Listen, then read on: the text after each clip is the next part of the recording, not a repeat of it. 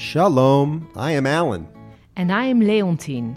Alan and I are professional tour guides, friends, and immigrants to Israel. In this podcast, we talk about everything Israel and our life here. I moved to Israel, fulfilling a lifelong dream after 30 years as a trial lawyer in Memphis, Tennessee. And I have a lot to say about my homeland.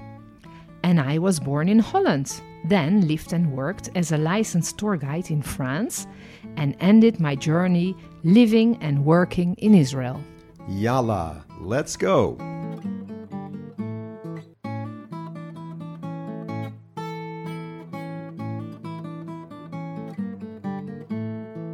Shavua Tov, Leontine. Good week to you. How are you? I'm great. So Yala Israel, let's get started again. How was your week? My week was good. You remember you told me a few weeks ago that a lot of Americans, when you went to the States, said to you that they loved the podcast. So I felt a little jealous. But today I talked to a young, new guide who often replaces me when I'm already busy, and people ask me to guide, and then I don't want to recommend anybody to them, so I have a small group of guides that I ask, are you free to... Am I on your list? No, because you're always busy. I know you're busy anyway, so... No, there's Florent, Aaron, this is two French, Ephrat, that you know, and Shlomo. My sweet Shlomo, who is also a tour guide. So that's it. And if those people can't, then I might ask Shmuel. So Shmuel is doing a tour also that I gave to him, I know, or he did one recently. And you, I don't ask because I know that you are busy. Anyway. Well, I don't know if Ava listens to this, but what about Ava? Oh, she's busy also. She was on my list, but she's never available. She's really busy. She speaks Hungarian, and there are not that many Hungarian guides, so she's busy. Anyway... Aaron, who is a new guide, hello Aaron, because he's listening, because that's the thing. We were talking, I was explaining him how people find me and so on, and it's more through my website and mouth to ear, you say, mouth to ear.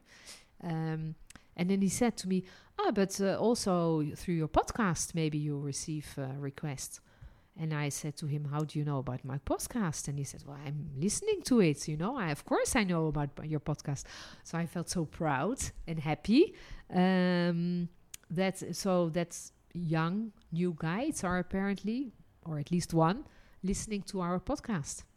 Thank you, Aaron. Aaron, yes. Aaron Jerome. I love the double name. So that made my week a good week. That makes me feel good. Now we'll see if he's still listening. So if he gets back to me, if I have no news for him, then it will be a big disappointment. Anyway, what's the topic of today? So let me tell you about my week first of all. Okay. No, we don't care. You don't care, but I want to because you insist. By the way, it's I don't want to sound like I'm beating a dead horse, but it's Africa hot once again. Yes, the summer's not coming to an end. In fact. In Israel, people may not know this, but in Israel, August is vacation time. Yeah. In the United States, it's June and July. Yeah. Here it's August. August is when everybody takes off work and they head out of Dodge. They get out of Tel Aviv, they get out of Jerusalem, they get out of Israel, and they go traveling. And we're coming to the end of July, and I'm also leaving. On a jet plane, you know that song, I'm leaving on a jet plane. We're going to Italy, and not that it's going to be any cooler there, but we're going to be by the cool waters of the springs of Tuscany, and so it's time. It's overdue for a break. Yeah, I need a vacation, and need to get out of Africa. Just for a little while, and go to sophisticated Europe. Yeah, so we're going to take it. We're also going to be taking a little break in August, unless we can figure out how to connect. We'll try. We'll try, guys, to do something. Me from Normandy, you from Italy, to do something. I know it's doable, but I'm sure you'll figure it out. Thank you. I'm glad you have faith in me. Yes. So the topic today, we talked almost a month ago. we started a series on underground Jerusalem. And we were going to talk about all the different underground sites that you can take families to get out of the sun and to go mysteriously in the underworld of Jerusalem, below grade, subterranean, as we said. Mm-hmm. And this week we're going to go underground to the Western Wall Tunnels. Mm-hmm. And it's interesting because sometimes people say, I want to go to the tunnels. Yeah, I had somebody who said, I want to go to the catacombs. So it's, whether they say the catacombs, or if they say to the Western Wall Tunnels, they don't say the Western Wall Tunnels. Mm. They say, I want to go to the tunnels. I've heard about the tunnels. Mm-hmm. And what's the first thing I'm thinking? I'm thinking City of David, Hezekiah Tunnels. I'm thinking of all the tunnels. And I have to say, well, what tunnels? Right. And usually they're talking about the Western Wall Tunnels. That's the tunnels underneath and along the western side of the Temple Mount. There are two different tours that you can take underneath. And so, Leontine, why don't you kind of tell us what we'll see? So when you visit the tunnels, you go actually to the street level of Jerusalem in about 2,000 years ago. So the time of Herod, a little bit more than 2,000 years ago. So you're walking along the bottom of the bottom of the wall, of the Western Wall that is surrounding the Temple Mount. And you're under the ground, or subterranean, as you say, because in fact, in those days, when you were looking up the sky, you see the sky, but now it's covered because the city was destroyed 26 times ago, each time rebuilt, and they would rebuild on the remnants. So they have taken away all the rubble and so on. They went down all the way to the level of Herod, more than 2,000 years ago. So you're walking along the wall, the Western Wall. Before that, you get a presentation by a local guide of the Western Wall Tunnels, and you join like a group of other individuals that registered. We, as tour guides, we don't guide there, but we do accompany our tourists so we can give some more explanations. Actually, I guide there quite often. Oh yeah. I'm going to give you a hint and a trick. Mm-hmm. You're not supposed to guide there privately, mm-hmm, for under 25. Mm-hmm. Okay, if you have over 25, you can guide, and mm-hmm, I do that quite often. Mm-hmm. But I've now learned that if you have 2 or 3 or 4 or 5 people, mm-hmm, if you get there early in the morning, get there for one of the first reservations, and if you show up, I've found that they'll let me go in and guide. Okay, so it's just a little trick for you. Otherwise, yes, people, you have to sign up. And when you do sign up, the tunnel tours get filled up, particularly during high season. Yeah. So you should make your reservations for the tunnels far in advance. Yeah, true. Yeah, otherwise, you can't find any space. Now, the most impressive, and that's why it's called the Great Stone Tour, is to see these big stones. The biggest one is the size of a bus, like a regular city bus. That they put there, we don't know how, in order to support the weight of the huge wall they are carrying. And while during the tour there is a small movie where they show the different possible ways of how they brought the stones there, because that's the big mystery. We don't know actually how they built it. We do know, and you can see it, that they didn't use any cement in between the stones. And they're all receding a little bit. The one that is on top of the other is always a little bit backwards, so the wall is actually not straight but slightly slanted, you say. What I find most impressive during this visit is the moment where you can see that they were still working on the road, actually, that you're walking on, and then suddenly something happened, and they stopped working. So the road stops, and we know what happened, the revolt, yes?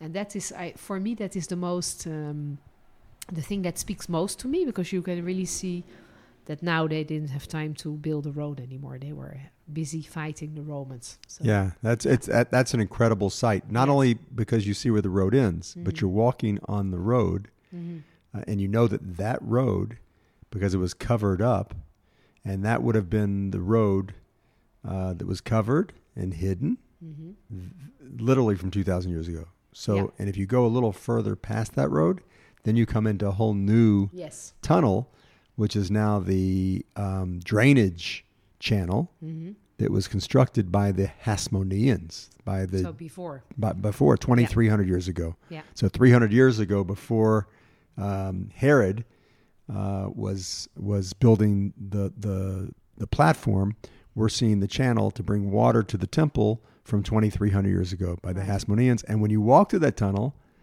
you saw the end of the road that hints at the rebellion of the Jews and the Great Revolt in the year 66. And you see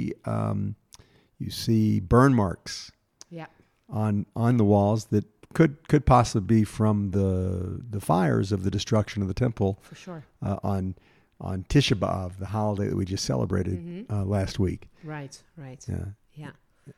And the other tour that you can do, because now they're continuously excavating.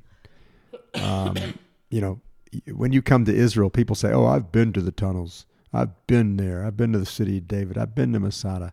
It changes every time you visit Israel, because the excavation, the archaeological digs never really ceased. Cease, and they continue to find new things. And now they have found a whole new area. They call it the Great Bridge. And it's the bridge that is leading up to the entry for the priests, the Kohanim, into the temple. Yeah. Have you been to the? Yes. It's quite impressive, with fountains impressive. and very beautiful, very elaborate. Yes. Beautiful area, and it's almost like the whole city, the whole area on the western side of the Temple Mount is being uncovered and revealed to you. True. And what is even more fascinating is that in the not too distant future, you're going to be able to go down to the City of David, do the tunnel from the Middle Bronze Age, from the Canaanite period, go down to the Hezekiah's tunnel from the Israelite period, 2,800 years ago, go to the Shiloach pool and walk the Roman road, which last the series we talked about the Roman road, the pilgrimage road, or the Pilatus. Pontius Pilatus. You say Pontius Pilatus? Pilatus. That road, you'll be able to walk that entire road under the current city of today, all the way up to the road that you were talking about. There. You'll be going there straight? You'll be going pretty straight. You'll be able to walk underneath, because they even are excavating underneath the Western Wall Plaza. Yes. So you're going to be able to connect. All of this is going to be so connected and so clear as to what you're really seeing, because slowly it's all being, it's like a puzzle. It's being pieced together. So the tunnels that we're talking about, the subterranean city of Jerusalem, they'll be connecting. We got bits and pieces right now, and soon it'll all be connected. Yeah. So I find it to be extraordinary. Yeah, it is extraordinary. So the other thing they built. So you go, it's quite nice, because you often hear people say that they feel that women don't have the same rights and so on in Judaism. But there is the most holy and most important place is a small synagogue that is exactly there where the Holy of Holies used to be. And that is a place it's a women's synagogue where women can come and pray. And then there is also, you go through this amazing, it's a little bit almost bling too much, but an amazing synagogue. I think it's a beautiful synagogue. Beautiful, really beautiful synagogue. With a beautiful Aron Kodesh, beautiful place for the Ark. Yes, really, it's like it's standing all by itself. It's mind-blowing, so beautiful it is. And you just walk through it, right? Yeah, but you usually have to walk through all the ladies that are there praying 24/7, saying what we call Tehillim. They're usually praying for the sick and for healing, and your tour has to go right kind of through them. I always feel a little that I'm disturbing them. For sure you're disturbing them, yes. No, for sure you feel, but... I guess they know what they are up to. Now, the other thing in the Great Bridge tour is, of course, you see the little Odeon, the little theater that they believe was maybe not used as a theater, but like a meeting room for the city council. So that's also, it's you see really the city come to life 2,000 years ago. Yeah. It's an incredible place. What is interesting, when you do the Great Stone Tour, you walk all along the Western Wall, and then when you finish the tour, you have entered the tour in the Jewish quarter, and you have finished the tour, and you get out at the Muslim quarter. Now, of course, we go there all the time because you are actually exactly opposite where starts the Via Dolorosa. But some people... The way of the cross. The way of the cross, the way that Jesus walked with the cross from the moment he was condemned by Pontius Pilatus. And now some people apparently think it's dangerous. So you can... When you finish the tour, you can, with guards, armed guards, you walk back to the Wailing Wall, to the Western Wall, but in fact, of course, you don't need the armed guards. I mean, that's where we guide in every single day. Exactly, there are lots and lots any day stories. Of the week. Exactly, we walk through the tunnel tour, we come out, and we start the Via Dolorosa. Yes, particularly for Christian tours. Yeah, from there, for the Muslim quarter into the Christian quarter, and making our way to the Church of the Holy Sepulchre. Totally, and we know the guy who is the guard of the first station of the Via Dolorosa is an amazing guy, and he knows very well the guards of the exit of the tunnel. So it's all, everybody knows each other, and it's all good. So it's really an amazing experience. I really recommend it, especially if you like being under the ground. So. What was the question today? The question is now back to the heat again, okay? Because I was guiding a couple weeks ago, and it was hot. Yes. And Sasha and her family that I was guiding, Sasha asked the question: is during the summer, how hot can it actually get? I mean, it's pretty darn hot, but how hot does it get? Because I mentioned we're leaving in August because August is the hottest month. Yeah. So. The question is, how hot will it get? It gets really hot. It gets hot, right? It depends where you are, Sasha. If you are up in the Golan, north east of Israel, it's the best, I guess. So there it will be between 25 and 30. I only know the European degrees, so you'll have to translate. It'll be like 85 degrees. Yes. But if you go to Eilat, it might be 42, 45, maybe even more. And here in Jerusalem, it will be around 32, 33, more or less every day. So and we have then some short heat waves. Also, we have once or twice a month, we'll have 2-3 days where it will be 38.